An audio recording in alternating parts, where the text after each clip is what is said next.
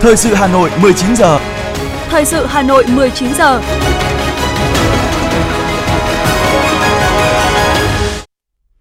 Kính chào quý vị các bạn, bây giờ là chương trình thời sự của Đài Phát thanh và Truyền hình Hà Nội, phát trên sóng phát thanh. Tối nay chủ nhật, ngày 16 tháng 4, chương trình có những nội dung chính sau đây. Tiếp tục thúc đẩy quan hệ Việt Nam Hoa Kỳ. Chính phủ yêu cầu xác định danh mục dự án đối tượng điều kiện tiêu chí được hưởng gói 120.000 tỷ đồng. Hà Nội sẽ điều chuyển vốn các dự án chậm giải ngân. Từ ngày mai 17 tháng 4, sân bay Nội Bài thí điểm xác thực khuôn mặt khách đi máy bay. Phần tin thế giới có những thông tin các vấn đề an ninh toàn cầu là trọng tâm của hội nghị ngoại trưởng G7 tại Nhật Bản. Tổng thống Pháp ký ban hành luật cải cách hưu trí mới. Bạo loạn nhà tù tại Ecuador, nhiều người thiệt mạng và sau đây là nội dung chi tiết. Thưa quý vị và các bạn, từ ngày 14 đến ngày 16 tháng 4, Ngoại trưởng Hoa Kỳ Antony Blinken đã có chuyến thăm tới Việt Nam theo lời mời của Bộ trưởng Bộ Ngoại giao Bùi Thanh Sơn. Đây là chuyến thăm Việt Nam đầu tiên của ông Antony Blinken trên cương vị Ngoại trưởng Hoa Kỳ. Chuyến thăm diễn ra trong bối cảnh quan hệ đối tác toàn diện Việt Nam Hoa Kỳ tiếp tục duy trì đà phát triển tích cực nhờ nền tảng quan hệ đã được hai bên gây dựng, vun đắp trong 28 năm vừa qua. Chuyến thăm cũng có ý nghĩa đặc biệt khi năm 2023 là năm kỷ niệm 10 năm quan hệ đối tác toàn diện giữa hai nước 2013-2023. Tiếp Ngoại trưởng Hoa Kỳ tới chào xã giao, Tổng Bí thư Nguyễn Phú Trọng hoan nghênh kết quả các cuộc làm việc của Ngoại trưởng Hoa Kỳ tại Việt Nam, đánh giá cao sự phát triển mạnh mẽ toàn diện của quan hệ hai nước, khẳng định những cơ sở quan trọng cho sự phát triển của quan hệ song phương là tôn trọng độc lập, chủ quyền, toàn vẹn lãnh thổ và thể chế chính trị của nhau, vì hòa bình, ổn định, phát triển ở khu vực và thế giới. Tiếp Ngoại trưởng Hoa Kỳ Antony Blinken tại trụ sở chính phủ, Thủ tướng Chính phủ Phạm Minh Chính hoan nghênh và cho rằng chuyến thăm này cùng với những tiếp xúc trao đổi giữa hai nước thời gian qua, đặc biệt là cuộc điện đàm cấp cao diễn ra thành công giữa Tổng Bí thư Nguyễn Phú Trọng và Tổng thống Hoa Kỳ Joe Biden hôm 29 tháng 3 năm 2023 là minh chứng sống động cho sự phát triển của quan hệ hai nước – Thủ tướng nhấn mạnh, Việt Nam coi Hoa Kỳ là một trong những đối tác quan trọng hàng đầu và mong muốn thúc đẩy quan hệ đối tác toàn diện với Hoa Kỳ trên cơ sở tôn trọng độc lập, chủ quyền, toàn vẹn lãnh thổ và thể chế chính trị của nhau.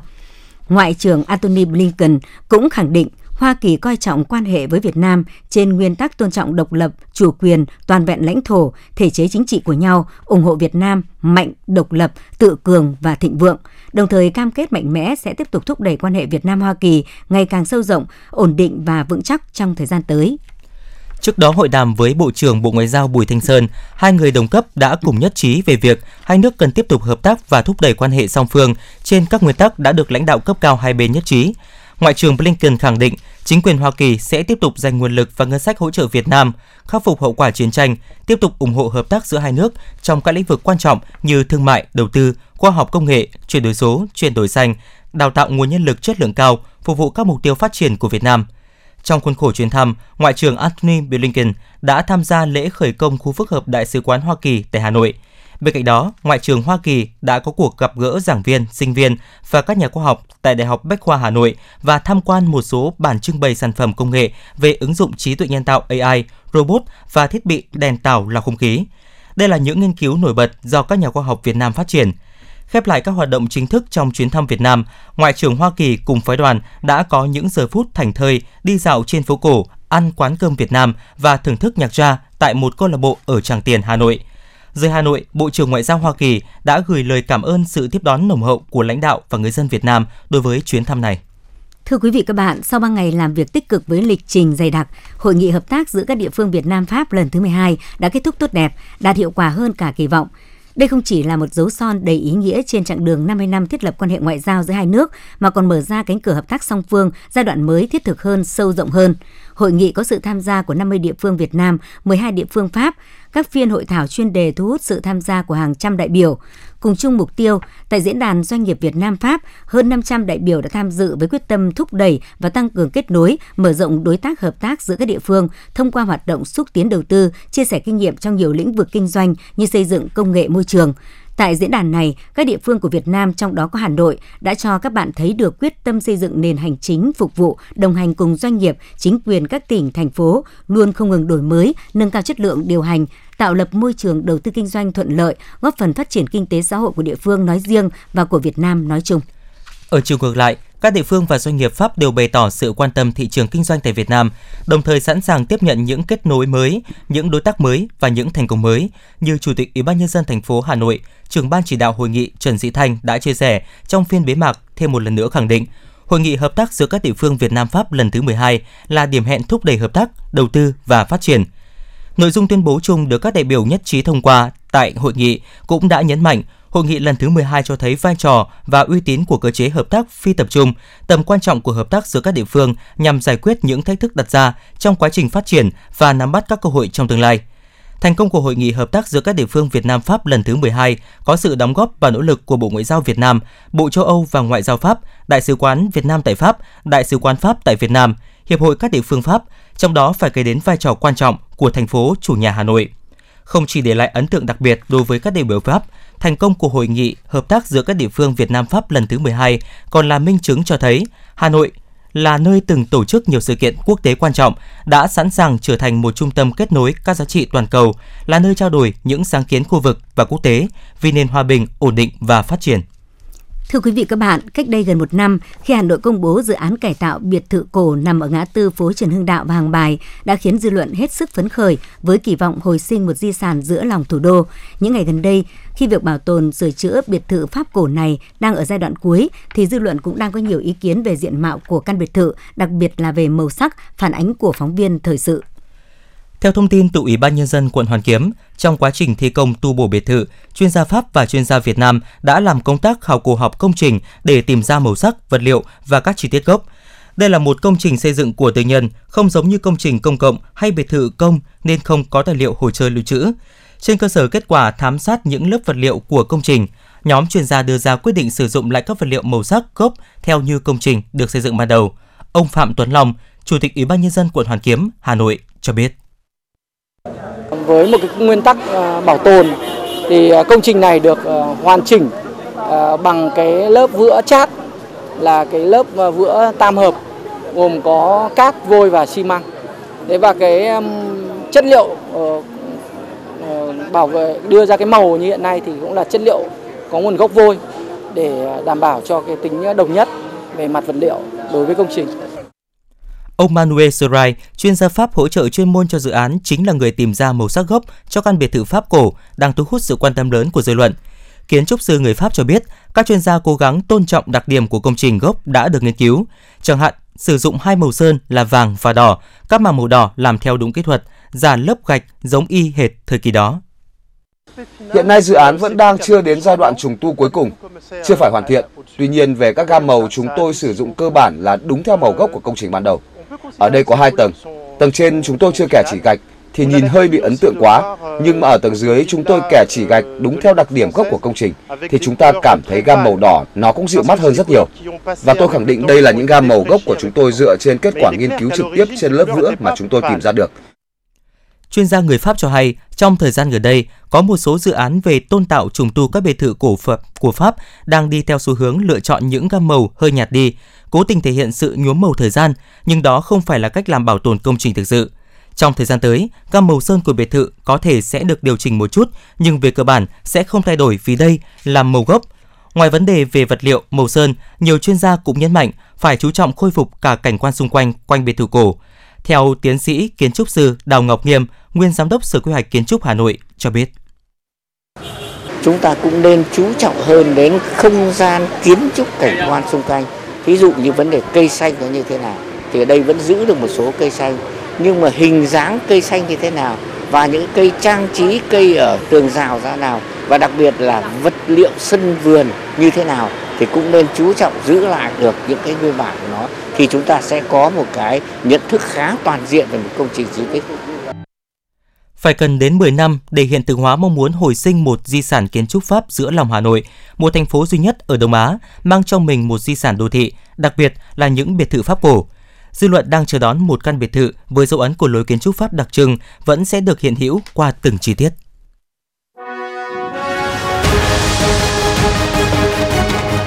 Thời sự Hà Nội, nhanh, chính xác, tương tác cao. Thời sự Hà Nội, nhanh, chính xác, tương tác cao.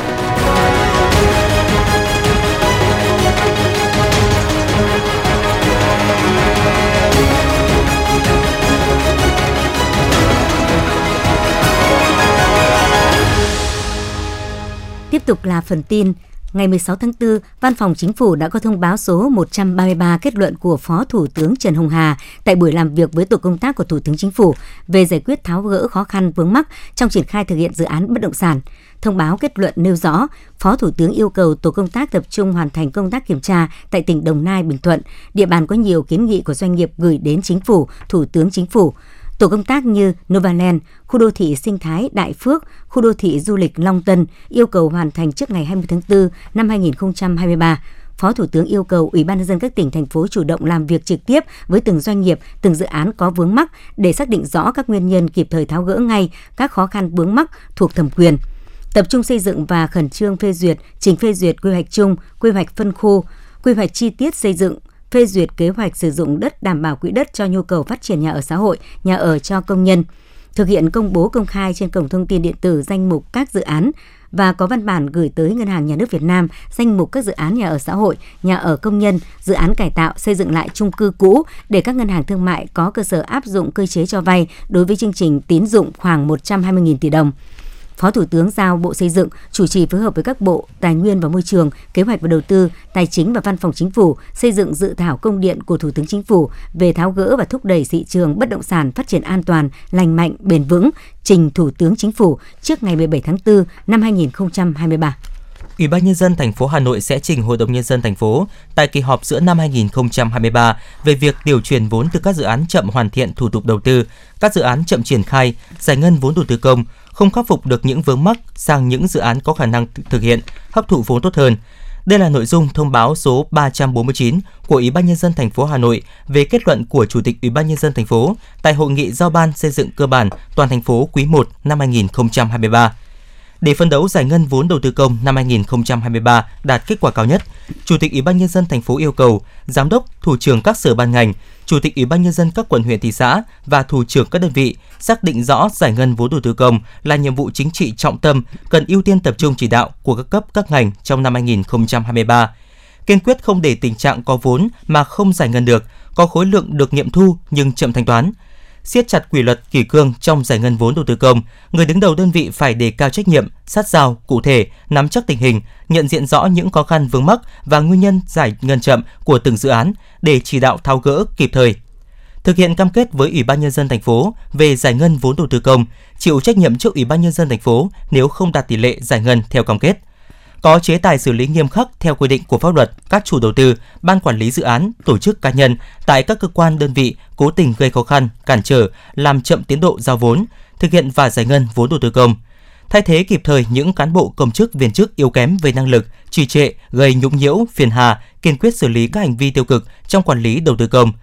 Sở Kế hoạch và Đầu tư được giao chủ trì giả soát, tham mưu Ủy ban nhân dân thành phố các nội dung trình Hội đồng nhân dân thành phố tại kỳ họp giữa năm 2023 về điều chuyển vốn từ các dự án chậm hoàn thiện thủ tục đầu tư, các dự án chậm triển khai, giải ngân vốn đầu tư công, không khắc phục được các vướng mắc sang những dự án có khả năng thực hiện hấp thụ vốn tốt hơn.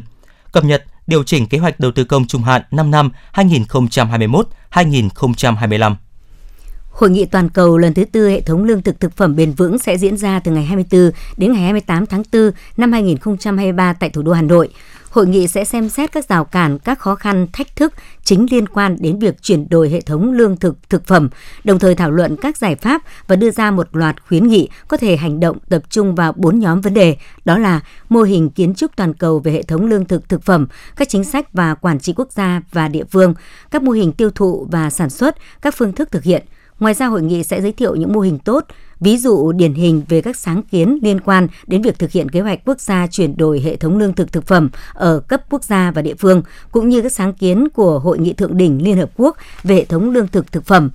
Bộ Nông nghiệp và Phát triển Nông thôn cho biết, trong thời gian diễn ra hội nghị, ngoài các phiên họp chính, ban tổ chức sẽ tổ chức các phiên họp bên lề và triển lãm quảng bá những thành tựu nông nghiệp Việt Nam và hệ thống lương thực thực phẩm của Việt Nam, các nông sản đặc sản Việt Nam, các sản phẩm ô cốp. Đặc biệt tối ngày 26 tháng 4 năm 2023, đêm hội Tam Nông sẽ diễn ra với các hoạt động biểu diễn nghệ thuật dân tộc và văn hóa ẩm thực truyền thống.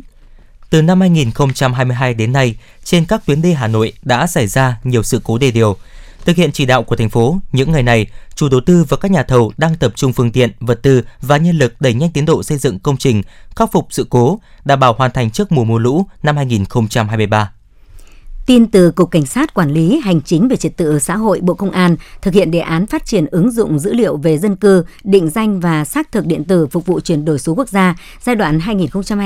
2022-2025, tầm nhìn đến năm 2030, đề án 06, nhiều dịch vụ công trực tuyến được người dân hưởng ứng tham gia thực hiện với tỷ lệ cao. Việc thí điểm hai dịch vụ công liên thông tại Hà Nội và Hà Nam ước tính đã tiết kiệm trên 11 tỷ đồng cho nhà nước. Đến nay, cơ sở dữ liệu quốc gia về dân cư đã kết nối với 13 bộ ngành, một doanh nghiệp nhà nước và 63 trên 63 địa phương, qua đó tiếp tục tạo lập nên những giá trị mới phục vụ xây dựng chính phủ số, công dân số, xã hội số.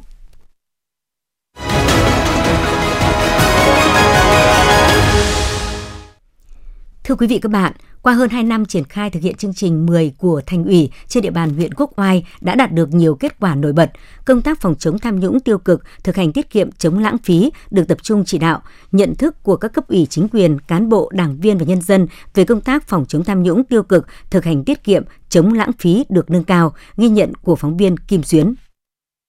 là địa phương có làng nghề làm miến rong phát triển. Để thực hiện tốt công tác xây dựng hệ thống chính trị ở địa phương, Đảng bộ xã Tân Hòa luôn quan tâm lãnh đạo thực hiện tốt công tác xây dựng Đảng, xây dựng hệ thống chính trị, không ngừng phát huy tinh thần đoàn kết, thống nhất cao trong nội bộ, tăng cường ý thức trách nhiệm trong lãnh đạo, chỉ đạo và tổ chức thực hiện nhiệm vụ gắn với đẩy mạnh việc học tập, làm theo tư tưởng, đạo đức phong cách Hồ Chí Minh – Đặc biệt, Đảng ủy thường xuyên giả soát, điều chỉnh quy chế làm việc, chương trình công tác, phân công nhiệm vụ cho cấp ủy viên, mặt trận Tổ quốc và các đoàn thể nhằm đảm bảo vai trò lãnh đạo toàn diện của cấp ủy, kịp thời nắm bắt tư tưởng của cán bộ, đảng viên, nhân dân và đấu tranh với những biểu hiện suy thoái về tư tưởng chính trị, đạo đức, lối sống và những quan điểm sai trái lệch lạc. Hai năm liền, Đảng bộ xã Tân Hòa được đánh giá là tổ chức cơ sở đảng trong sạch vững mạnh tiêu biểu của Đảng bộ huyện Quốc Oai. Ông Lê Văn Thủy, Bí thư Đảng ủy xã Tân Hòa, huyện Quốc Oai chia sẻ. Thì chúng tôi cũng đã chú trọng đến việc triển khai thực hiện cái đề án số 636 của huyện ủy Quốc Oai về cái việc nâng cao sức chiến đấu của các chi bộ thôn tổ dân phố trên cái địa bàn huyện, à, đặc biệt là tổ chức các à, hội nghị tọa đàm à, của các chi bộ để tìm ra những cái giải pháp để nâng cao cái chất lượng đặc biệt là cái vai trò trách nhiệm của ban tri ủy các chi bộ thôn trong cái việc tham gia xây dựng các chương trình kế hoạch nghị quyết của tri bộ những cái nội dung mà nó liên quan đến cái thực hiện cái đề án số 636 của huyện ủy cũng như là cái đề án số 632 à, về cái công tác à, à, quản lý và sử dụng đất đai của huyện ủy thì qua các cuộc kiểm tra thì chúng tôi cũng đều có cái báo cáo đánh giá và đặc biệt là cái à, tư tưởng cũng như là cái nhận thức của cán bộ đảng viên. Thì trong những cái năm vừa rồi thì đã có những cái chuyển biến rõ nét. Bám sát sự chỉ đạo của Trung ương và Thành ủy Hà Nội, huyện ủy Quốc Oai đã kịp thời ban hành các văn bản thực hiện đồng bộ các giải pháp phòng ngừa tham nhũng, lãng phí tiêu cực, tăng cường thực hiện kỷ luật, kỷ cương, ý thức trách nhiệm, chất lượng và hiệu quả phục vụ doanh nghiệp, nhân dân của đội ngũ cán bộ, công chức, viên chức. Công tác thanh tra kiểm tra được thực hiện thường xuyên, nghiêm túc, qua đó kịp thời chấn chỉnh, khắc phục những bất cập tồn tại, hạn chế trong công tác quản lý nhà nước trên các lĩnh vực xử lý nghiêm các trường hợp sai phạm, quán triệt chuyển cơ quan điều tra các vụ việc có dấu hiệu tội phạm khi chưa ban hành kết luận thanh tra. Ông Đào Đức Anh, trưởng ban tuyên giáo huyện ủy Quốc Oai cho biết. Quốc Oai thì tổ chức rất tốt cái việc giám sát, thế rồi tiếp xúc cử tri chuyên đề của hội đồng nhân dân, của mặt trận tổ quốc. Thế cho nên là cái giữa cái người dân với lại cán bộ nó không có khoảng cách và có thể nói là các xã này hiểu dân, sát dân và gần dân và đặc biệt là, là trong ba cái năm vừa qua nhưng trên địa bàn quốc ngoài thì người dân thực sự tin tưởng vào cấp ủy, chính quyền, sự vào cuộc của mặt trận tổ quốc hệ thống chính trị. Cho nên là cái người dân tham gia rất là tin vào đảng, tin vào chính quyền à, và bên cạnh đó thì chúng tôi cũng làm đẩy mạnh cái công tác kiểm tra, giám sát của cấp ủy cũng như công tác thanh tra. Nếu những cán bộ có vi phạm là sẽ được phát hiện, phòng ngừa từ sớm và xử lý kiên quyết. Không có chuyện dung túng và bao che. Phát huy kết quả đạt được trong những năm tới huyện ủy Quốc Oai tiếp tục tăng cường quán triệt, triển khai thực hiện các chủ trương, nghị quyết, chỉ thị mới của Trung ương, Thành ủy về phòng chống tham nhũng lãng phí, tăng cường công tác kiểm tra, giám sát của cấp ủy, ủy ban kiểm tra cấp ủy các cấp, tập trung kiểm tra, thanh tra các lĩnh vực như đầu tư xây dựng cơ bản, quản lý sử dụng đất đai, thu chi ngân sách, quản lý tài sản công, công tác cán bộ, tăng cường hơn nữa hoạt động của các cơ quan tư pháp trong công tác điều tra, truy tố, xét xử các vụ án tham nhũng nhằm xử lý kịp thời, nghiêm minh theo quy định của pháp luật. đẩy mạnh các biện pháp phòng chống tham nhũng như kê khai và kiểm soát tài sản, thu nhập, công khai các thủ tục hành chính, chế độ tự chủ về tài chính, tổ chức thực hiện có hiệu quả quy tắc ứng xử, quy tắc đạo đức nghề nghiệp của cán bộ, công chức, viên chức, tăng cường công tác quản lý, sử dụng đất đai, nhất là đối với công tác xử lý vi phạm đất đai, trật tự xây dựng nhằm từng bước lập lại kỷ cương, thực hiện có hiệu quả công tác phòng chống tham nhũng, lãng phí trên địa bàn. Xin chuyển sang những thông tin khác. Sở Giáo dục Đào tạo Hà Nội cho biết nhằm tạo thuận lợi cho học sinh khi đăng ký nguyện vọng dự tuyển vào lớp 10 công lập, Sở cho phép một số trường hợp được đổi khu vực tuyển sinh. Theo đó, theo hướng dẫn tuyển sinh vào lớp 10 Trung học phổ thông năm học 2023-2024 của Sở Giáo dục và Đào tạo Hà Nội, mỗi học sinh được đăng ký tối đa 3 nguyện vọng vào 3 trường Trung học phổ thông công lập xếp theo thứ tự nguyện vọng 1, nguyện vọng 2, nguyện vọng 3. Học sinh không được thay đổi nguyện vọng sau khi đã đăng ký học sinh có nguyện vọng đổi khu vực tuyển sinh cần làm đơn. Trong đơn nêu rõ lý do đổi khu vực tuyển sinh và được thủ trưởng đơn vị nơi tiếp nhận phiếu đăng ký dự thi xác nhận. Kỳ thi tuyển sinh lớp 10 Trung học phổ thông năm học 2023-2024 trên địa bàn thành phố sẽ diễn ra vào ngày mùng 10 và 11 tháng 6 năm 2023 với 3 môn thi gồm toán, ngữ văn, ngoại ngữ. Phiên giao dịch việc làm lưu động huyện Mê Linh năm 2023 đã được Sở Lao động Thương binh và Xã hội Hà Nội phối hợp với Ủy ban nhân dân huyện Mê Linh tổ chức ngày 15 tháng 4 tại xã Tiền Phong. Các đơn vị tuyển dụng 1.292 chỉ tiêu với mức lương từ 5 đến trên 10 triệu đồng một tháng. Ngoài ra, tại phiên giao dịch việc làm có 280 chỉ tiêu du học, xuất khẩu lao động các nước Đài Loan, Hàn Quốc, Nhật Bản, mang lại thêm những lựa chọn công việc cho người lao động tại địa phương. Cục Hàng không Việt Nam vừa chấp thuận cho sân bay Nội Bài Hà Nội thí điểm quy trình xác thực hành khách bằng căn cước công dân gắn chip và nhận diện khuôn mặt qua camera. Cụ thể, sân bay Nội Bài sẽ thí điểm xác thực hành khách làm thủ tục đi máy bay bằng camera nhận diện khuôn mặt từ ngày mai 17 tháng 4 đến ngày 17 tháng 5 với một làn tại khu C tầng 2 ga hành khách T1 hai quầy làm thủ tục thí điểm quầy A31, A32, nhà ga T1, hãng hàng không Bamboo Airways sẽ tham gia đợt thí điểm này. Theo đại diện các nhà mạng, đơn vị quản lý các quang biển quốc tế đã cập nhật kế hoạch sửa chữa các tuyến cáp mà các nhà mạng Việt Nam đang khai thác đang gặp sự cố bắt đầu từ ngày hôm nay 16 tháng 4 và dự kiến sẽ được khắc phục trong tháng 6 năm 2023.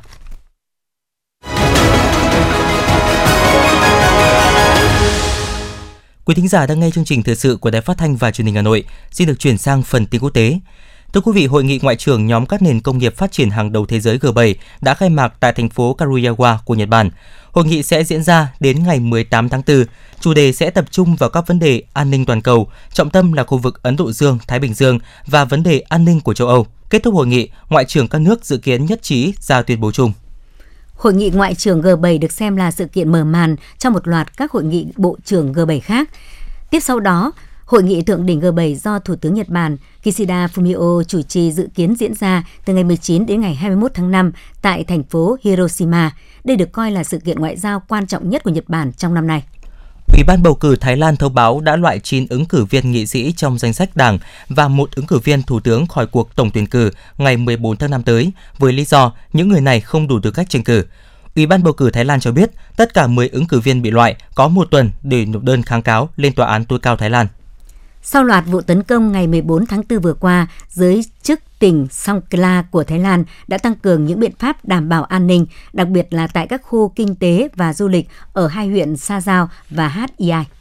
Tổng thống Pháp Emmanuel Macron đã chính thức ký ban hành luật cải cách hiếu trí bất chấp sự phản đối từ phía lực lượng đối lập và các nghiệp đoàn lao động Pháp. Động thái này của ông Macron cũng diễn ra ngay sau khi Hội đồng Hiến pháp nhất trí thông qua phần lớn nội dung dự luật cải cách hiếu trí của chính phủ chỉ vài giờ trước đó. Việc Tổng thống Pháp Macron nhanh chóng ký ban hành luật cải cách hiếu trí mới đã gây ra những phản ứng trái chiều mạnh mẽ. Hàng loạt những cuộc biểu tình tự phát đã đồng loạt diễn ra trên khắp nước Pháp từ chiều tối ngày hôm qua để phản đối việc ban hành luật cải cách hiếu trí mới.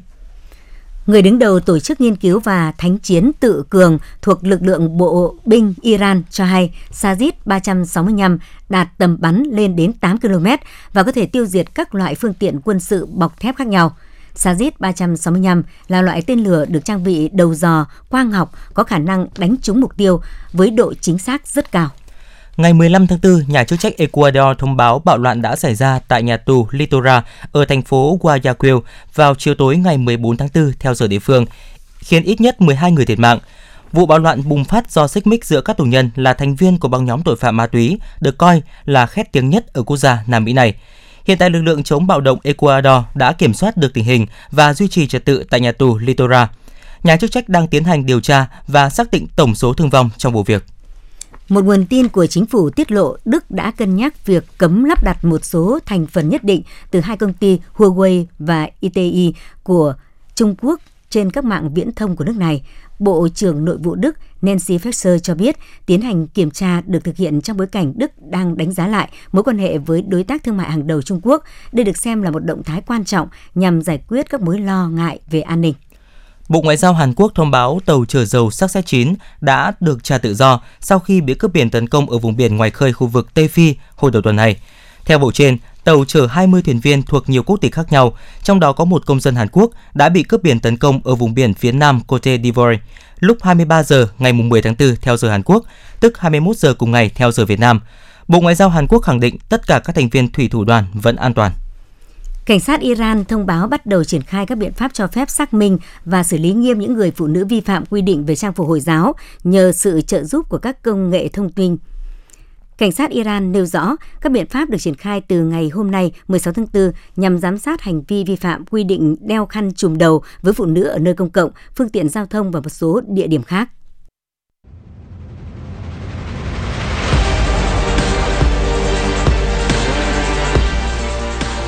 Bản tin thể thao. Bản tin thể thao.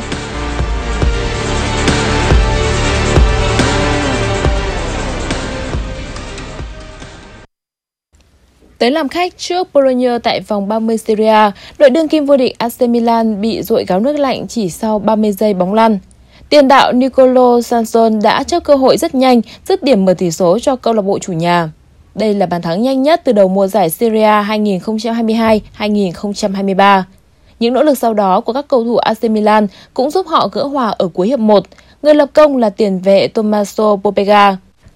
Thi đấu luân lướt trong cả hiệp 2, nhưng AC Milan không thể có thêm bàn thắng khi các pha sút bóng đều thiếu sự chính xác. Bị cầm hòa một đều, AC Milan có trận thứ tư không thắng trong 5 vòng đấu gần nhất. Thầy trò huấn luyện viên Pioli vẫn dậm chân ở vị trí thứ tư với 53 điểm. Trong khi đó, đội đầu bảng Napoli có cuộc tiếp đón Verona, câu lạc bộ đang trong top cầm đèn đỏ trên sân nhà Diego Armando Maradona. Huấn luyện viên Spalletti không đưa ra sân đội hình xuất phát mạnh nhất nhằm giữ sức các trụ cột cho cuộc quyết đấu với AC Milan ở trận tứ kết lượt về Champions League vào giữa tuần tới. Phút 20, lưới của Verona rung lên, nhưng các cổ động viên Napoli đã có pha ăn mừng hụt vì lỗi việt vị của tiền vệ Politano. Sang hiệp 2, bộ ba Osimhen, Varas Keria và Zielinski đều đã được tung vào sân. Đội chủ nhà tấn công áp đảo, song vẫn không thể ghi được bàn thắng nào, một phần cũng vì sự kém may mắn. Sau trận hòa không đều này, Napoli đã bị đội đứng thứ hai là Lazio thu hẹp khoảng cách xuống còn 14 điểm. Cũng thi đấu tại Champions League vào tuần tới, còn có Real Madrid nên đội bóng Hoàng gia Tây Ban Nha đã cất giữ những cầu thủ quan trọng như Vinicius Junior, Luka Modric và Toni Kroos trong chuyến hành quân tới Cadiz tại vòng 29 La Liga. Mãi tới giữa hiệp 2, thế cân bằng mới bị phá vỡ. Người lập công cho đội khách là một hậu vệ, Nacho Fernandez với cú sút từ ngoài vòng 16m50. Thoải mái tinh thần sau khi khơi thông bế tắc, Real Madrid nhân đôi cách biệt chỉ 4 phút sau. Lần này, cầu thủ ghi bàn là tiền đạo Marco Asensio. 2-0 là kết quả cuối cùng. Real Madrid tạm thời thu hẹp khoảng cách với đội dẫn đầu Barcelona xuống còn 10 điểm trước khi Barca gặp Getafe vào đêm nay. Đêm nay, MotoGP sẽ diễn ra chặng đua thứ ba của mùa giải tại nước Mỹ. Tay đua xuất sắc nhất trong lịch sử trường đua Austin Texas là Marc Marquez. Tuy nhiên năm nay, nhà cựu vô địch thế giới sẽ vắng mặt vì chưa bình phục chấn thương. Trong 9 lần MotoGP được tổ chức tại Austin, nước Mỹ kể từ năm 2013, Marquez đã chiến thắng chặng đua này tới 7 lần. Nhưng chấn thương trong vụ đâm xe ở cuộc đua mở màn mùa giải 2023 đã khiến tay đua từng 8 lần vô địch thế giới tiếp tục bỏ lỡ America's Grand Prix. Hiện tại, Marquez vẫn chưa có điểm số nào và thành viên đội Resto Honda chỉ có thể trở lại sớm nhất ở chặng thứ tư diễn ra tại Tây Ban Nha vào ngày 30 tháng 4. Đang đứng đầu trên bảng xếp hạng là một cái tên rất bất ngờ, Marco Bezzecchi. Tay đua 24 tuổi người Italia đang đứng ở vị trí thứ 3 ở Bồ Đào Nha và bước lên bục cao nhất tại Argentina. Bezzecchi hiện có 50 điểm sau hai chặng. Trong khi đó, đương kim vô địch thế giới Francesco Bagnaia đang giữ vị trí thứ hai với 9 điểm ít hơn. Dự báo thời tiết theo Trung tâm Dự báo Khí tượng Thủy văn Quốc gia, ảnh hưởng của hoàn lưu vùng thấp nóng phía Tây kết hợp với hiệu ứng gió phơn, từ ngày mai 17 tháng 4, Tây Bắc Bộ và vùng núi phía Tây, khu vực phía Bắc Trung Bộ, nắng nóng cục bộ. Tại Hà Nội, trong khoảng thời gian này, nhiệt độ tăng mạnh, thời tiết nắng nóng, nhiệt độ từ 23 đến 32 độ C, cao nhất có ngày lên tới 35 độ C. Quý vị và các bạn vừa nghe chương trình Thời sự tối của Đài Phát thanh và Truyền hình Hà Nội, chỉ đạo nội dung Nguyễn Kim Khiêm, chỉ đạo sản xuất Nguyễn Tiến Dũng, tổ chức sản xuất Vương Truyền. Chương trình do biên tập viên Nguyễn Hằng, các phát thanh viên Thanh Hiền Quang Minh và kỹ thuật viên Duy Anh thực hiện. Thân ái chào tạm biệt và hẹn gặp lại quý thính giả vào chương trình thời sự 6 giờ sáng mai.